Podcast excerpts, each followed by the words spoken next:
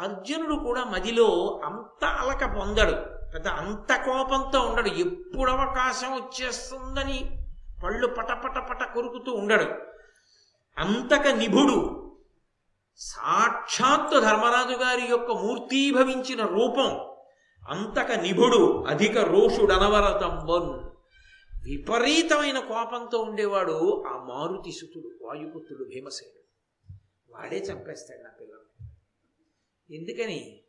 ప్రేమంతా గూడు కట్టుకుంది దుర్యోధనుడి మీద. ఆ దుర్యోధనుడిని భీముడు చంపేస్తాడు. ప్రతిజ్ఞ చేశాడుగా? ఇది భయం. అందుకని ఎంత తలుచుకు తలుచుకు తలుచుకు తలుచుకు కుమిలిపోతున్నాడో చూడండి. పోని తండ్రి కుమిలిపోతున్నాడని వీడు బాగుపడ్డాడు వీడు బాగుపడ్డని ఆయన్ని పిలవడు. చెప్పాడు కదా మహానుభావుడు మహర్షులు వచ్చి చెప్పారు సంగము చేత మారతారయా లోకంలో ఎంతటి వాణ్ణి మార్చగలిగింది ఏదో ఏదో తెలుసా? సంఘం మారుస్తుంది. ఎన్ని పుస్తకాలు చదివినా మారనివాడు ఎన్ని చూసినా మారనివాడు ఒక ధార్మికుడైనటువంటి వ్యక్తితో కలిసి ఉండడం అలవాటు చేసుకుంటే మార్పు వచ్చేస్తుంది తనంత తానుగా ఎందుకో తెలుసా? ఆయన మీద ప్రీతి పెట్టుకుంటే చాలు ధర్మం మీద ప్రీతి వదిలేయి నీకు లేదు. పెట్టుకోమని నేను చెప్పను. ఎవరికి? మారడం కోసం నేను చెప్తున్నది. తప్ప ధర్మాన్ని వదలమని నేను ఎప్పుడు చెప్పను. అటువంటి వాడు ఒక ధార్మికుడైన వ్యక్తిని గౌరవించడం మొదలుపెట్టాడు అనుకోండి. పాపం ఆయనండి నమ్ముకున్న దానికి పాటుపడుతుంటాడు అన్నారనుకోండి ఇప్పుడు మీరు ఆయనతో కలిసి ఉండడాన్ని ఇష్టపడితే ఆయన ఏం చేస్తాడు? రామయ్య దేవాలయానికి వెళ్ళొద్దాం అంటాడు. ఆయనతో కలిసి గుళ్ళోకి వెళ్ళాలా? రామయ్య సంధ్యావందనం చేద్దాం వేళ అంటాడు. ఏమయ్య ఎంత మంచి విషయం చూడు ఎంత గొప్ప విషయం మాట్లాడుతున్నారో అంటాడు. వినగా వినగా ఆయనతో వెళ్ళగా వెళ్ళగా చదవగా చదవగా మెల్లిగా ఏమవుతుంది? మార్పు ప్రారంభం అవుతుంది అందుకే సంగము వలన మారనివాడు ఉండడు. ధర్మరాజుని తీసుకొచ్చి పట్టాభిషేకం చేయి. పక్కన తమ్ముడిగా ఉంటాడు. అప్పుడు మారతాడని చెప్పాడు. చేశాడా? ప్రాణం పోయినా పట్టాభిషేకం చేయడు తన కొడుకే ఏలుకోవాలి. చచ్చిపోతాడని బాధపడితే పరిష్కారం ఎక్కడి నుంచి దొరుకుతుంది? అంటే మౌఢ్యం. దీనివల్ల కొడుకు పాడైపోతున్నాడని తెలిసి అలా వద్దురా అని చెప్పలేకపోయిన ఏ తండ్రి అయినా ధృతరాష్ట్రుడే అవుతాడు అప్పుడు. కాబట్టి అందుకే మహాభారతం మహాభారతమేది. అది ఎప్పటికీ ఉండే కథ. ఒకనాడు ఉండి ఒకనాడు లేని కథ కాదు. కాబట్టి అదిగో ఆ భీముడంటే భయం. ధృతరాష్ట్రుడికి ఎప్పుడూ కడుపులో బాధంతా ఎవరి మీద అంటే భీముడి మీద. ఆఖరికి తను అనుకున్నట్టు జరిగింది. చచ్చిపోయాడు దుర్యోధనుడు. దుశ్శాసురుడి గుండెలు బద్దల కొట్టి నెత్తురు తాగాడు. చిట్ట చివర కడుపులో ఆ కక్ష ఉండిపోయింది. భీమసేనుణ్ణి కౌగిలించుకుని అంత వృద్ధుడైనా కూడా ప్రేమతో కౌగిలించుకున్నట్టుగా కౌగిలించుకుని ఆ కౌగిటిలో ఆయన ఎముకలు విర విరిగిపోయేటట్టుగా కౌగిలించుకోవడానికి ప్రయత్నించాడు. మహానుభావుడు కృష్ణ భగవానుడు ఉన్నాడు కనుక నాయనా భీమ రా అన్నాడు కురుక్షేత్ర సంగ్రామం అంతా అయిపోయాక. నువ్వు వెళ్ళకు మీ పెద్దనాన్న ప్రేమ ఏమిటో నాకు తెలుసు అని ఉక్కు భీముణ్ణి తోశాడు.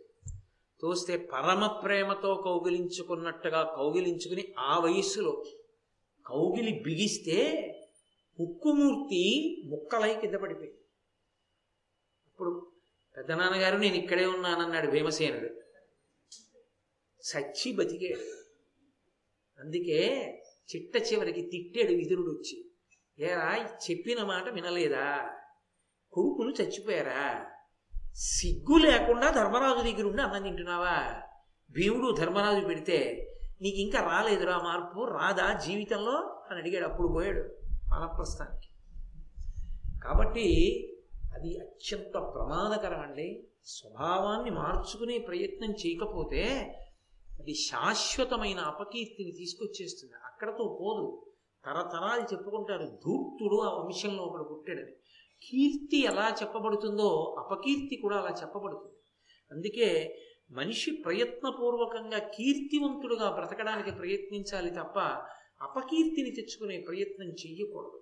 ఈ స్వభావం మారలేదు పక్కన విదురుడున్నా కూడా. ఇదే ప్రమాదాన్ని తీసుకొచ్చింది ధృతరాష్ట్రుడికి. కాబట్టి సిరికి దొలంగి కానల వసించి కృషించిన పార్థుడట్టి నిర్జరుల వరంబునన్ పరమసమ్మదలీల మహాస్త్రలాభ విస్ఫురణము పొంది అద్దివికి పోయి శరీరముతో న క్రమ్మరం ధరణికి వచ్చే ఇట్టివి కదా వివిధద్భుత కర్మపాకముల్ ఎక్కడో అరణ్యవాసానికి పోయి నేల మీద పడుకుని జింక చర్మం కట్టుకుని కనపట మృగాల్ని వేటాడుకుని వాటిని తినేటటువంటి అర్జునుడు ఎక్కడా?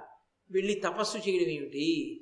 పరమశివుడు ప్రత్యక్షం అవడం ఏమిటి? పాశుపతాస్త్రం ఇవ్వడం ఏమిటి? మనుష్య శరీరంతో ఇంద్రలోకానికి వెళ్ళడం ఏమిటి? దేవేంద్రుడి తొడ మీద కూర్చుని అర్ధసింహాసనాన్ని అలంకరించడం ఏమిటి? దేవతల యొక్క అనుగ్రహాన్నంతటినీ పొందడం ఏమిటి? అంతటి అస్త్రలాభాన్ని పొందడం ఏమిటి? తిరిగి రావడం ఏమిటి? ఇది కదా కర్మకి ఫలితం. ఎవడు చేసిన కర్మకి వాడికి ఫలితం. నా కొడుకు ఇలాంటివి చెయ్యడు. కాబట్టి వాడి ఫలితం వాడికే ఉంటుంది. అది లోపలయ్యాడు ఈ మంచి తన కొడుకు దగ్గర ఎక్కడుంది? లేదు. కాబట్టి ప్రమాదాన్ని పొందబోతున్నాడు. నా తమ్ముడు కొడుకులు ఎంత మంచి వాళ్ళు రా వాళ్ళు అంత కష్టాల్లో ఉండి కూడా వాళ్ళు ఎంత పరమేశ్వరుణ్ణి పట్టుకున్నారు తపస్సు చేశారు అంత వృద్ధిలోకి వస్తున్నారు. వీడేమిట్రా ఇలాగా? పాడైపోతున్నాడే? పోని పాడైపోతున్న వాడిని పిలిచి ఇలా ఉండకూడదు ధార్మికంగా ఉండని గట్టిగా వేలు చూపించగలడా? చూపించాడు. గాంధీవము విల్లటే ఆఖండల నందనుడు విల్లు కలవాడటే తత్కాండంబులు దివ్యములటే యుండేటికి వారి ధనమయ యుర్వియు సిరియును ఆ గాంధీవం ఉందే అది అద్భుతమైనటువంటి ధనస్సు. ఆ ధనస్సు అర్జునుడిది దాంతో సరిపోయిందా? ఆయన ఇంద్రుని యొక్క కుమారుడు. దాంతో సరిపోయిందా? చాలా విశేషమైనటువంటి అస్త్ర సంపదంతా ఆయన దగ్గర ఉంది. అటువంటి అర్జునుడు ఇంద్రుని కుమారుడై గాంధీవాన్ని చేత్తో పట్టుకుని ఇంతమంది దేవతలిచ్చినటువంటి అద్భుతమైనటువంటి బాణములను ప్రయోగించడం మొదలు పెడితే ఎవరి మీద వేస్తాడు? ఎవరైనా చెప్తారు ఎవరి మీద వేస్తారు తన కొడుకుల మీదే వేస్తారు అంటే మనం తన వాళ్ళు తట్టుకోగలరా? తట్టుకోలేరు. వాడు వృద్ధిలోకి వచ్చాడని కాదు. ఆ వృద్ధి అంతా ఆ బాణాలన్నీ ఎవరి కోసం తయారు చేస్తున్నాడంటే వీళ్ళ కోసమే. కాబట్టి ఏమైపోతారో వీళ్ళు? అది కడుపులో బెంగ. అరే నా తమ్ముడు కొడుకులు అంత కష్టంలో కూడా ఎంత వృద్ధిలోకి వచ్చారా అని ఆలోచించాడు. అలా ఏ పెదనాన్న బతకూడదు ఏ పెన్ ఏ పినతండ్రి బతకూడదు చాలా దోషభూయిష్టం ఆ జీవితం. కాబట్టి అని ఏడిచాడు చాలాసేపు. పైకి ఒకలా ఏడిచాడు. లోపల ఇంకొకలా ఏడిచాడు. రెండు రకాలుగాను ఏడిచాడు. వచ్చిన బ్రాహ్మణుడు మాగుపలేడు ఎవడి కర్మ వాడిదే కదా? కాబట్టి ఆ బ్రాహ్మణుడు వెళ్ళిపోయాడు. ఇదంతా వింటున్న వాళ్ళు ఒకళ్ళు ఉన్నారు. ఎవరు వాళ్ళు? పక్కనే దుర్యోధన కర్ణ శకుని మొదలైనటువంటి వాళ్ళు వింటున్నారు. మా నాన్నకి ఎప్పుడూ భయమే. ఆ పాండవుల పేరు చెప్పిలాగే ఏడుస్తుంటాడు వాళ్ళు ఏదో వృద్ధిలో వాళ్ళెంత? ఇదో అతిశయం. ఈ అతిశయం ఉండేటటువంటి వాడు అవతలవాడిలో ఉండేటటువంటి బలాన్ని అంగీకరించలేదు. ఆ బలాన్ని అంగీకరించలేనప్పుడు తాను జాగ్రత్త పడడం సంభవం అయ్యేటటువంటి విషయం కాదు. ఎక్కడికి వెడుతుండనివ్వండి అబ్బాయి అదంత పనండి? అన్నవాడికి అసలు దాన్ని మనం ఎలా ఎదుర్కొనాలి ఏం చెయ్యాలి ఒక వ్యూహం అవతల వాడికి ఎంత బలం ఉంది తెలుసుకునేటటువంటి లక్షణం లేనప్పుడు చాలా తేలిగ్గా గోతిలో పడిపోతాడు ఎక్కడో అక్కడ. కాబట్టి ఆయన ఇవేం పట్టించుకోడు. దానికి తగ్గట్టు. ఇంకా పెద్ద ప్రమాదం ఏంటంటే ఎప్పుడు ఏ మాట మాట్లాడితే చాలా మురిసిపోయి తప్పు చేస్తాడో అలాగే మాట్లాడతాడు కర్ణుడు వచ్చి. కర్ణుడికి కడుపులో ఏమిటంటే అర్జునుణ్ణి అవమానించాలని ఉంటుంది.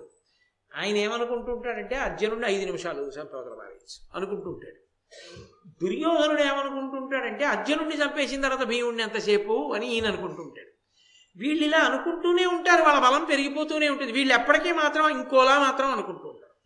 అది విచిత్రం. ధర్మరాజు గారు అలా కాదు. తన తమ్ముళ్ళకి ఇంత అస్త్రలాభం రానివ్వండి. ఇంకా ఒకటి ఆలోచిస్తూ ఉంటాడు. అది ధర్మం క్షత్రియ ధర్మం. కర్ణుడికి సహజమైన కవచం కుండలాలు ఉన్నాయి. ఎన్ని అస్త్రాలున్నా అర్జునుడు ఏం చేయగలడు అని ఆలోచిస్తూ ఉంటాడు.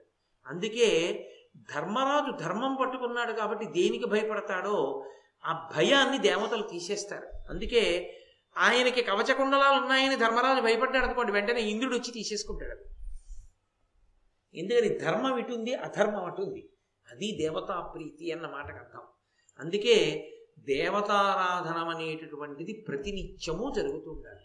దేవతల్ని ఆరాధన చేస్తే వాళ్ళు మనకి రాబోయేటటువంటి కష్టాన్ని కూడా దృష్టిలో పెట్టుకుని మనం బలహీనులమైపోయి మనం దెబ్బ తినకుండా ఉండడానికి కావలసినటువంటి బలాన్ని సమకూరుస్తారు.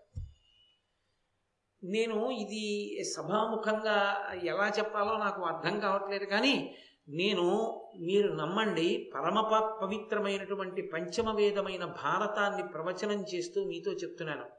దేవతలని నమ్మి ఉండి దేవతలని ఆరాధన చేస్తే మీకు రాబోయేటటువంటి ప్రమాదం ఏమిటో దేవతలకి తెలుసు. మీరు ఆరాధన చేస్తున్నారు రోజు మీరు వాళ్ళని గౌరవిస్తున్నారు. ఈ ప్రమాదం రాకుండా ఉండడానికి మీ దగ్గర ఏది చేరితే మీకు రాకుండా ఉంటుందో దాన్ని ఆ సమయానికి చేర్చేయడంలో దేవతలు కృతకృత్యులైపోతారు. వాళ్ళు చేర్చేస్తారు. చేర్చి మీరు ప్రమాదం చేత గ్రసింపబడకుండా రక్షించేస్తారంతే. అది చిన్న తేడాగా మారిపోతుంది. దేవతానుగ్రహం లేదనుకోండి ఇంకొకలా మారుతుంది. ఆ సమయానికి కలిసి రాదంతే. ఉంటూ ఉంటుంది ఎంతో కానీ అది కలిసి రాదు ఆ సమయానికి. కలిసి రాకపోవడం అన్నది ఒక్కటి చాలు. ప్రమాదంలోకి నెట్టేస్తుంది. ఆ కలిసి రావడం అన్నది ఒక్కటి చాలు. ప్రమాదంలోంచి గట్టెక్కించేస్తుంది. ఈ కలిసి రావడం కలిసి రాకపోవడం అన్నవి దేవతానుగ్రహాలు అందుకే ఎవరు దేవతల అనుగ్రహాన్ని ఎప్పుడూ అపేక్షిస్తూ ఉంటారో అటువంటి వాళ్ళని ఎప్పుడూ దేవతలు రక్షణ చేస్తూనే ఉంటారు. కాబట్టి కర్ణుడు దుర్యోధనుడి దగ్గరికి వచ్చి అన్నాడు జానపదుల్ పురీజనులు సంతతమున్ ప్రమదంబెనర్ప నీదైన శుభోదయం హృదయంబుల కోరుచునున్నవారు. సమ్మానమునుంది కౌరవ సమాజము నిన్ను భజింప భూరి తేజోనిధివై విలింగెదవు. సూర్యుని చట్పున నీవై మహిన్ అసలే దుష్టుడు. ఇదిగో ఈ- ఈ ఇలా మాట్లాడతాడు కర్ణుడు. ఆయన వచ్చి అన్నాడు జానపదులు. జానపదులు అంటే ఏమీ తెలియని వాళ్ళు. పల్లెపట్లలో ఉండేటటువంటి వాళ్ళు పురీజనులు పురమలలో ఉండేటటువంటి నాగరికులు. అందరూ కూడా ఎంత సంతోషపడిపోతున్నారో రాజంటే దుర్యోధనుడు అబ్బా మాకు ఆయనే రాజు కావాలంటున్నారు అందరూ. నీదైన శుభోదయంబ హృదయంబుల కోరుచునున్నవారు నువ్వు వృద్ధిలోకి రావాలని యావత్ ప్రజానీకం కోరుకుంటారు కాబట్టి సమ్మానమునుంది కౌరవ సమాజము నిన్ను భజింప ఈ కౌరవులందరూ కూడా నిన్నే స్తోత్రం చేస్తున్నారు. భూరితేజో నిధివై వెలింగెదవు. బ్రహ్మాండమైనటువంటి సూర్య తేజస్సు ఎలా ఉంటుందో అలా వెలుగొందిపోతున్నావు ఓ దుర్యోధన. సూర్యుని చాట్పున నీవయిమ్మహిన్ ఈ భూమి మీద సూర్యుడు ఎలా ప్రకాశిస్తాడో అలా ప్రకాశిస్తున్నావు నువ్వు. నీ కీర్తి అలా ప్రకాశిస్తోంది. ధన ధాన్య పుత్ర బాంధవ జన లాభంబులను తలప సరిగావు. సుఖంబున తాను తనరి శత్రుల ఘనతర దుఃఖములనుండగని ఎలరుటకున్ ఇక్కడ వేశాడు విషబీజం. ఇది వింటాడు. అక్కడ పడిపోతాడు ప్రమాదంలో మీరు మహాభారతాన్ని జాగ్రత్తగా గమనించండి. ధర్మరాజు గారికి తెలియదు ఈ విషయం. ఎక్కడో అంతఃపురంలో జరుగుతోంది కుట్ర. కర్ణుడు కడుపులో ఒకటి పెట్టుకుని మాట్లాడడం మొదలుపెట్టాడు. ఇక్కడ ఒక కుట్రకి బీజం పడుతోంది. ఇది ధర్మరాజుకి తెలియదు. ఇది భీముడికి తెలియదు. కానీ ధర్మరాజు భీముడు అర్జునునకుల సహదేవులు ద్రౌపదీదేవి యొక్క కీర్తి ప్రకాశించేటట్టు వాళ్ళు మరింత ఉజ్వలంగా ప్రకాశించేటట్టు కుట్రకి పాల్పడుతున్నటువంటి వాడు అపకీర్తి పాలయ్యేటట్టు వాడే చిట్ట చివరికి చీనే చచ్చిపోతాననుకునేటట్టు వీళ్ళ వ్యూహం విడిసి కొట్టేటట్టుగా సందర్భాన్ని తిప్పగలిగిన వాళ్ళు దేవత ఒక్కరే. ఎందుకంటే వాళ్ళు లేని ప్రదేశం ఉండదు. దివ్వు అంటే కాంతి. వాళ్ళు లోపల కూడా ఉంటారు దేవతలు. ప్రతి అవయవాలకి అధిష్టానంగా దేవతలే ఉంటారు. ఉన్నప్పుడు వాళ్ళకి తెలియనివే ఉంటాయి వాళ్ళకి తెలుసు. వాళ్ళు అలా ఆదుకోగలరు. ఆ దేవతల అనుగ్రహం ధర్మరాజుకి ఎందుకు ఉంటుందంటే ఆయన ధర్మం వల్ల ఉంటుంది. వీళ్ళకి ఎందుకు ఉండదంటే వీళ్ళకి ధర్మం లేదు కాబట్టి ఉండదు. అందుకే నేను తల కొట్టుకుని మనవి చేయడానికి కారణం ఏంటంటే ఎన్ని తెచ్చి మనం పెట్టుకున్నామన్న దాని వల్ల రక్షణ ఉండదు. మనం ధర్మాన్ని ఎంత పూనికతో పట్టుకున్నామన్న దానివల్లే రక్షణ. అందుకోసమే వచ్చింది వాంగ్మయం అంతా. దాన్నొక్క దాన్ని విడిచిపెట్టి మాట్లాడవలసి వస్తే అంతకన్నా శుష్క ప్రసంగం ఇంకోటి ఉండదు. కాబట్టి ఆ కర్ణుడు అన్నాడు ధనాన్ని పొందవచ్చు ధాన్యాన్ని పొందవచ్చు పుత్రుల్ని పొందవచ్చు బంధువుల్ని పొందవచ్చు జనలాభాన్ని పొందవచ్చు. ఎన్ని సుఖాలైనా అనుభవించవచ్చు కానీ నిజానికి ఈ సుఖాలన్నీ ఒక సుఖంతో సరిపో ఏ సుఖమో తెలుసా దుర్యోధన? తన శత్రువులైన వాళ్ళు కష్టపడుతుంటే వాళ్ళ ముందు డాంబికంగా తానెళ్ళి సుఖపడాలి. అప్పుడు తన పడుతున్న సుఖాన్ని చూసి శత్రువులు ఏడవాలి. ఏడుస్తుంటే ఏడుస్తున్న శత్రువుల్ని చూసి తిరిగి రావాలి. అది సుఖం అంటే అంటే ఏమిటి దాని అర్థం? నువ్వు గొప్పవాడివై అంతఃపురంలో కూర్చోవడం కాదు. నీ శత్రువులు అరణ్యవాసంలో ఉన్నారు. వాళ్ళ దగ్గరికి వెళ్ళి నీ డాంబికాన్ని ప్రదర్శించాలి. నువ్వు మణిహారాలు వేసుకోవాలి చీనీ చీనాంబరాలు కట్టుకోవాలి పరిహార పరివారంతో వెళ్ళాలి నృత్య ప్రదర్శనలన్నీ చూడాలి.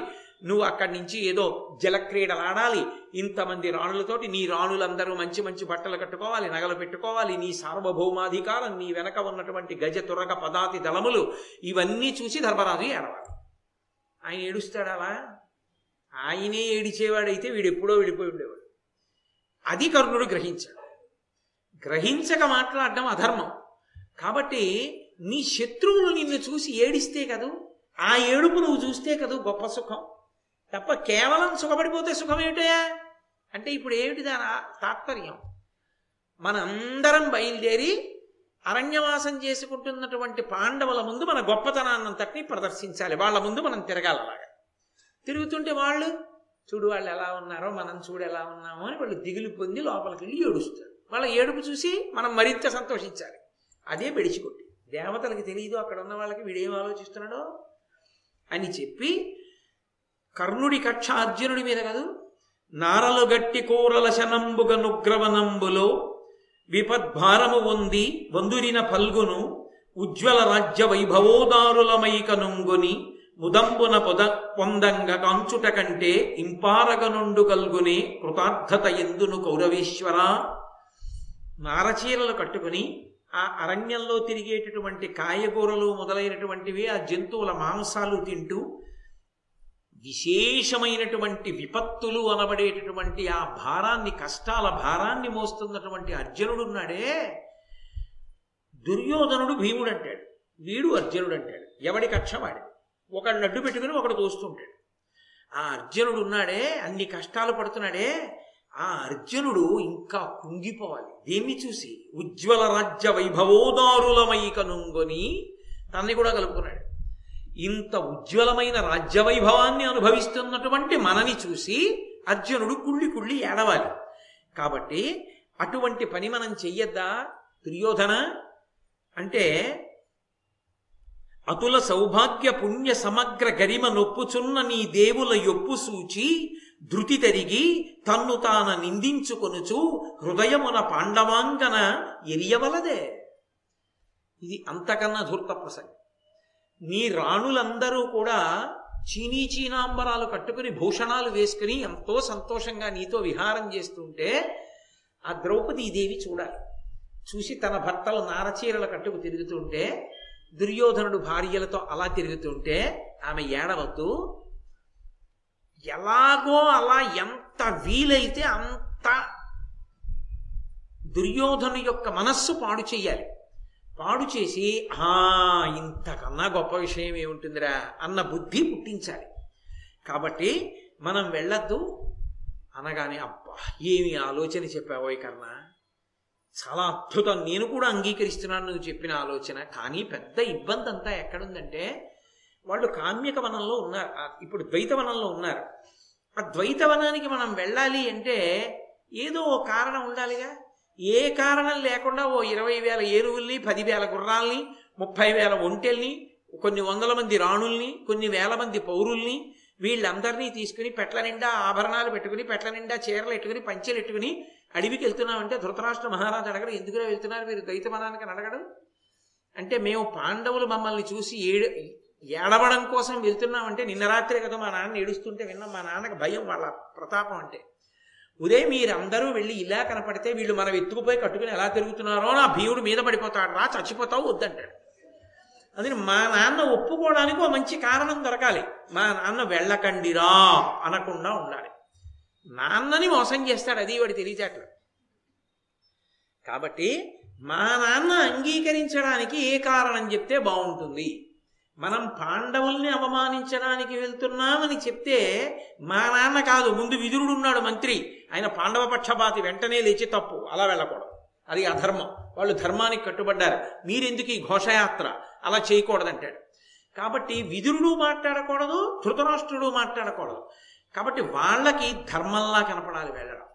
కడుపులో ఇంకొక కారణానికి మనం వెళ్ళాలి అధర్మం చేయడానికి వెళ్ళాలి. వీళ్ళకి దేవతానుగ్రహం ఎక్కడి నుంచి ఉంటుంది? ఉంటుందే. మీ ఉత్తమమైన సంకల్పాన్ని బట్టి దేవతల అనుగ్రహం ఉంటుంది. అందుకే ఒక్కొక్కరు చేసిన సంకల్పం ఎందుకు నిలబడుతుందో తెలుసా? వాళ్ళ సంకల్పం నిలబడినా దేవతానుగ్రహం వాళ్ళ సంకల్పం నెరవేరకపోయినా దేవతానుగ్రహం ఒక్కొక్కసారి జరగకపోయినా ఈశ్వరుడిదో ప్రమాదం ఉందని జరగనివ్వడు. జరిగితే ఈశ్వరానుగ్రహం తప్పకుండా వాళ్ళ సంకల్పం నిజమయ్యేటట్టు చేస్తుంది. కానీ ధూర్తుడైనటువంటి వాడి సంకల్పాలు జరగవు. ఎందుకంటే వాడు అధర్మాన్ని పట్టుకున్నాడు కాబట్టి. వీడు పాండవుల్ని అవమానించాలని బయలుదేరితే చచ్చిపోవలసినంత అవమానం వీడే మూట కట్టుకుని తిరిగి వచ్చేస్తాడు. కారణం దేవతానుగ్రహం ఉండదు అధర్మం వల్ల.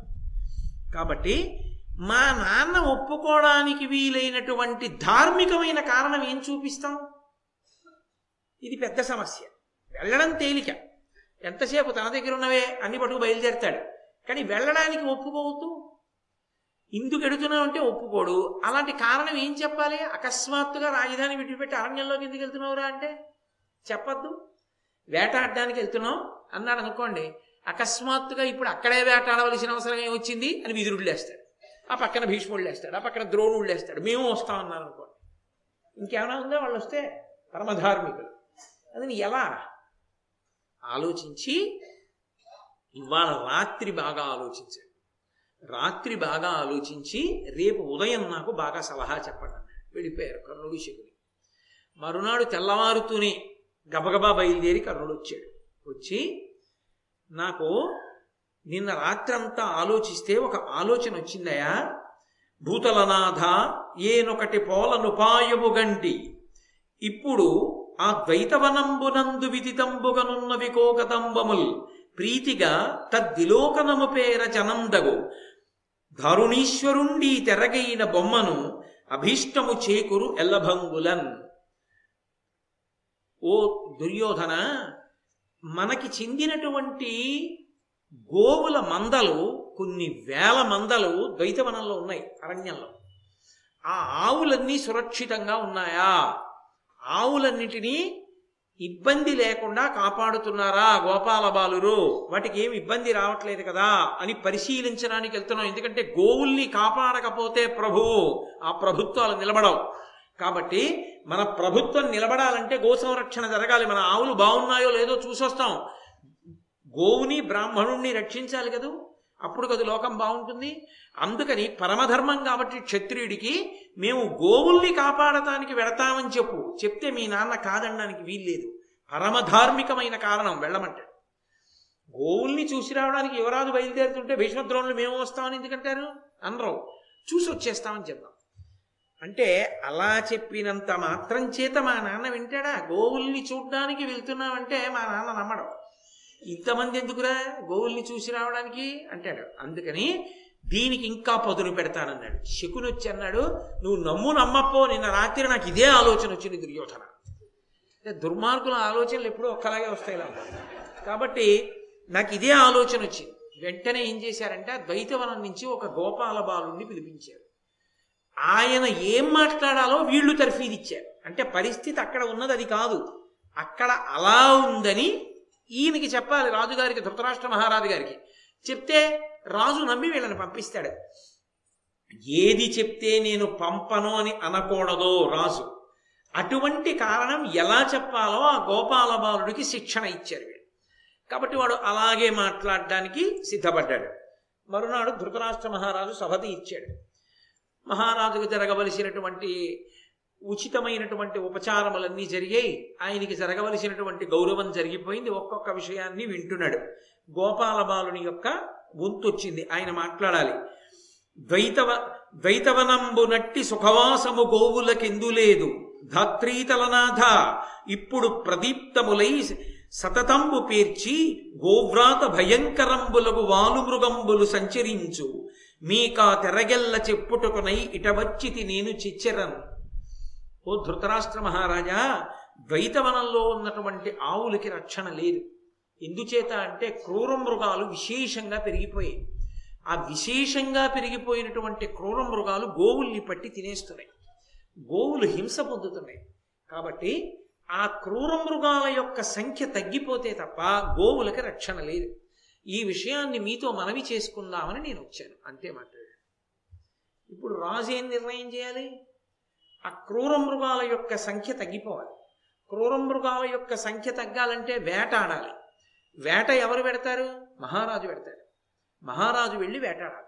కాబట్టి ఇప్పుడు ధృతరాష్ట్రుని యొక్క దృష్టికోణం ఎటెడుతుంది అయితే ద్వైతవనంలో గోవులు రక్షింపబడాలి కాబట్టి ద్వైతవనానికి వెళ్ళి ఆ క్రూర మృగాలన్నింటినీ కూడా శిక్ష చెయ్యండి. అందుకని వేటకు బయలుదేరండి. అనాలి. ఎవరిని అంటాడు? దుర్యో దుర్యోధనుడినే అంటాడు. కానీ వీళ్ళు అలా అనుకున్నారు. ఆయన అనలేదు ఆయన భయం ఆయనకుంది. అక్కడ క్రూర మృగాల కంటే ఆయన దృష్టిలో చాలా ప్రమాదకరమైన ఉన్నాయి తన కొడుకుల పట్ల. అందుకని ఆయన ఏమీ అనలేదు. ఆయన ఏమీ అనకపోతే ఆయన తర్వాత అనే మాట ఏమంటాడో అని శకునికి భయం. అది గబుక్కుని పిలిచి ఇంకెవరికైనా అప్పచెప్పేశాడు అనుకోండి ఆ పని. అబ్బే ఆయన ఎందుకంటే అదేటా నేను వెళ్ళొస్తానంటే అనుమానం వస్తుంది. అందుకుని శకుని వెంటనే జోక్యం చేసుకుని అన్నాడు మహారాజా అది పెద్ద విశేషమా? అరణ్యాల్లో క్రూర మృగాలు పెరిగిపోతాయి. పెరిగిపోతే వాటిని వేటాడడం రాజులకి ధర్మం. కాబట్టి రాజు వెళ్ళాలి. దుర్యోధనుడిని పంపించు. దుర్యోధనుడి వెనక మేమందరం కూడా వెళ్తాం. వేటగా వెళ్ళినప్పుడు పెద్ద పెద్ద గుడారాలు ఇవన్నీ తీసుకుని పెడతారు వెళ్ళి కాసేపు ఏదో నృత్యాలు ఆటలు పాటలు అన్నీ కూడా నడుస్తుంటాయి. కాబట్టి మేమందరం బయలుదేరి వెళ్ళి క్రూర మృగాల్ని వేటాడి గోవుల్ని రక్షించి వచ్చేస్తాం అన్నాడు. శకుని ఈ మాట చెప్తే మరీ అనుమానం. ధృతరాష్ట్రుడు. కాబట్టి ఆయన అన్నాడు వనమునకేగి వందురిన వారని వారల మీ రవస్యముంజనక తలంతురు అపురుష సింహులు భూరి తపోనిధుల్ మనంబున కలుషించిరేనియు తపో మహిమన్మిము నిర్దహింతురు.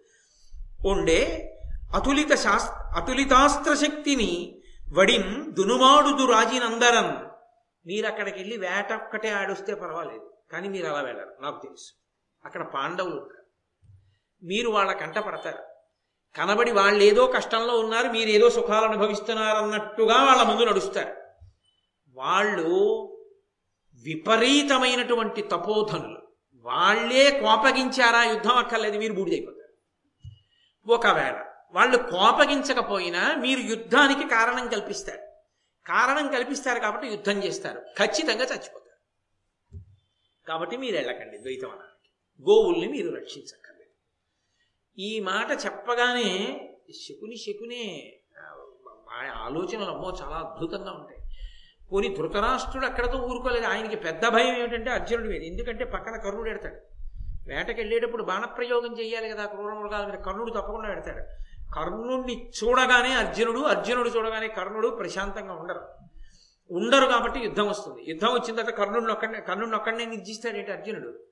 ఆ బాణాలు దుర్యోధనుడి మీద పడతాయి సైన్యం మీద పడతాయి. అది చివరికి పదమూడేళ్ళు ఉండే రాజ్యం కూడా ఉండకుండా పోతుందేమో వీడికి.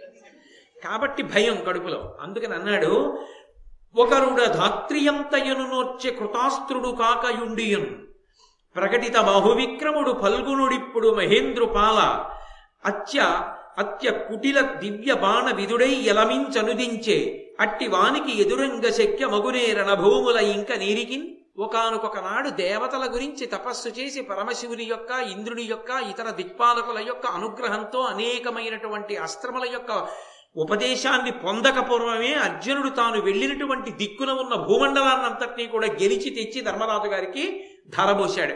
అటువంటి అర్జునుడు ఇవాళ దేవేంద్రుడితో కలిపి అనేకమైనటువంటి దేవతల యొక్క అనుగ్రహాన్ని పొంది దివ్యాస్త్రములను సంపాదించుకుని ఉన్నాడు. అటువంటి అర్జునుడి యొక్క బాణ పరంపరలు విడిచిపెట్టడం మొదలు పెడితే మీరు బతుకుతారా? మీరు అనవసరంగా వాళ్ళ జోలికి వెళ్ళకుండా ఉంటారా? ద్వైతవనానికి వెడితే? అంటే మీరు వెళ్ళడానికి వీల్లేదు అన్నది నిశ్చయం. అనగానే శకుని జోక్యం చేసుకుని అన్నాడు పాలిత విక్రమోన్నతులు పండుతనూజులు వారికి అప్రియం